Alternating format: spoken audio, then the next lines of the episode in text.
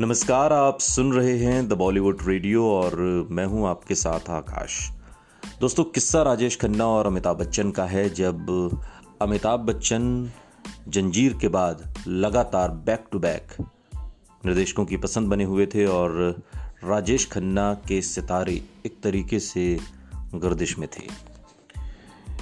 यश चोपड़ा ने दीवार और त्रिशूल जैसी एक्शन फ़िल्मों में तो अमिताभ बच्चन को लेने की वजह बता दी थी। मगर जब उनकी रोमांटिक फ़िल्मों कभी कभी और सिलसिला के बारे में उनसे पूछा गया, तब भी उन्होंने वही ट्यूनिंग वाली बात दोहराई। देखिए, मुझे उस टीम की आदत पड़ गई थी, फिर मैंने उससे बाहर निकलने की कोशिश नहीं की। जहाँ तक काका के साथ मेरे रिश्तों का सवाल है, वो कभी ख़राब नहीं रहे। हमारे रिश्ते अब भी अच्छे हैं। मगर कभी कभी और सिलसिला के लेखक सागर सरहदी, जो राजेश खन्ना को उनके थिएटर के दिनों से जानते थे। इस बात पर कुछ अलग ही कहानी बयां करते हैं।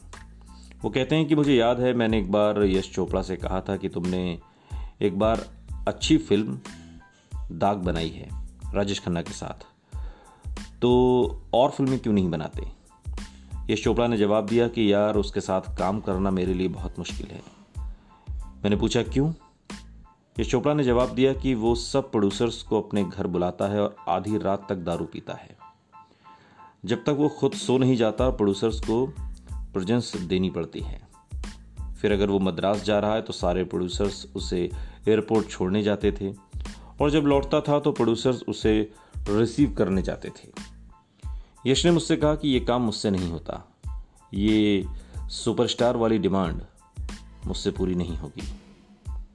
इस बात का ज़िक्र छिड़ा तो द फ़िल्म स्ट्रीट जर्नल की संपादक और फ़िल्म पत्रकार भारतीय एस प्रधान ने एक बार बताया कि ये चोपड़ा ने भी ये सब किया जब तक उन्हें राजेश खन्ना की ज़रूरत थी। फिर उन्हें अमिताभ के रूप में एक अल्टरनेटिव मिल गया वरना शायद वो बाद में भी वो सब करते रहते जो राजेश खन्ना चाहते थे। ये सब एक जैसे हैं, जैसे ही स्टार का मार्केट ख़राब हुआ, ये सोचते हैं कि अब मैं उसकी चमचा चमचागिरी क्यों करूँ। मैंने राज कपूर के अंतिम संस्कार के दिन एक बहुत बड़े निर्माता को अमिताभ बच्चन के चप्पल हाथ में लेकर चलते हुए देखा है।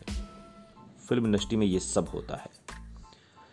यश चोपड़ा ने जब उस समय राजेश खन्ना को छोड़कर नए लड़के अमिताभ को अपनी फ़िल्मों का हीरो बना लिया तो ये बात राजेश खन्ना को पसंद नहीं आई। नमक हराम के बाद वो अमिताभ बच्चन को लेकर काफ़ी असुरक्षित हो गए थे। सागर सरहदी बताते हैं कि एक बार मैं कोई स्क्रिप्ट लिखने खंडाला गया। वहाँ मेरी मुलाकात राजेश खन्ना से हुई। मैंने उनसे पूछा कि, यार, तू यश चोपड़ा के साथ और कोई फ़िल्म क्यों नहीं कर रहा? वो चिढ़कर बोला कि, यश अच्छा डायरेक्टर नहीं है। वो मेहनत बहुत कराता है। सुबह से लेकर रात। मुझसे नहीं होगी इतनी मेहनत। मैं उसकी बात सुनकर हंस पड़ा। ये बात भी गौर करने लायक है कि उस दौर में जहाँ यश चोपड़ा जैसे कुछ निर्देशकों ने राजेश खन्ना के साथ दोबारा काम नहीं किया, वहीं जे. ओम प्रकाश, ऋषिकेश मुखर्जी, शक्ति सामन जैसे निर्देशक भी थे जिन्होंने राजेश खन्ना के साथ कई फ़िल्में बनाई। जब मैंने जे. ओम प्रकाश से राजेश खन्ना के इस पहलू के बारे में पूछा तो उन्होंने जवाब दिया, राजेश खन्ना के साथ काम करना मेरी ज़िंदगी का सबसे आसान और बेहतरीन अनुभव रहा। सब कुछ इस बात पर निर्भर करता है कि आप अपने कलाकारों को कैसे हैंडल करते हैं। कुछ लोग गलत वादे कर देते हैं और फिर परेशानी हो जाती है। मुझे राजेश खन्ना ने कभी परेशान नहीं किया। न ही मुझे डेट्स के लिए कभी उनके बंगले में हाजिरी लगानी पड़ी। सुनते रहिए द बॉलीवुड रेडियो।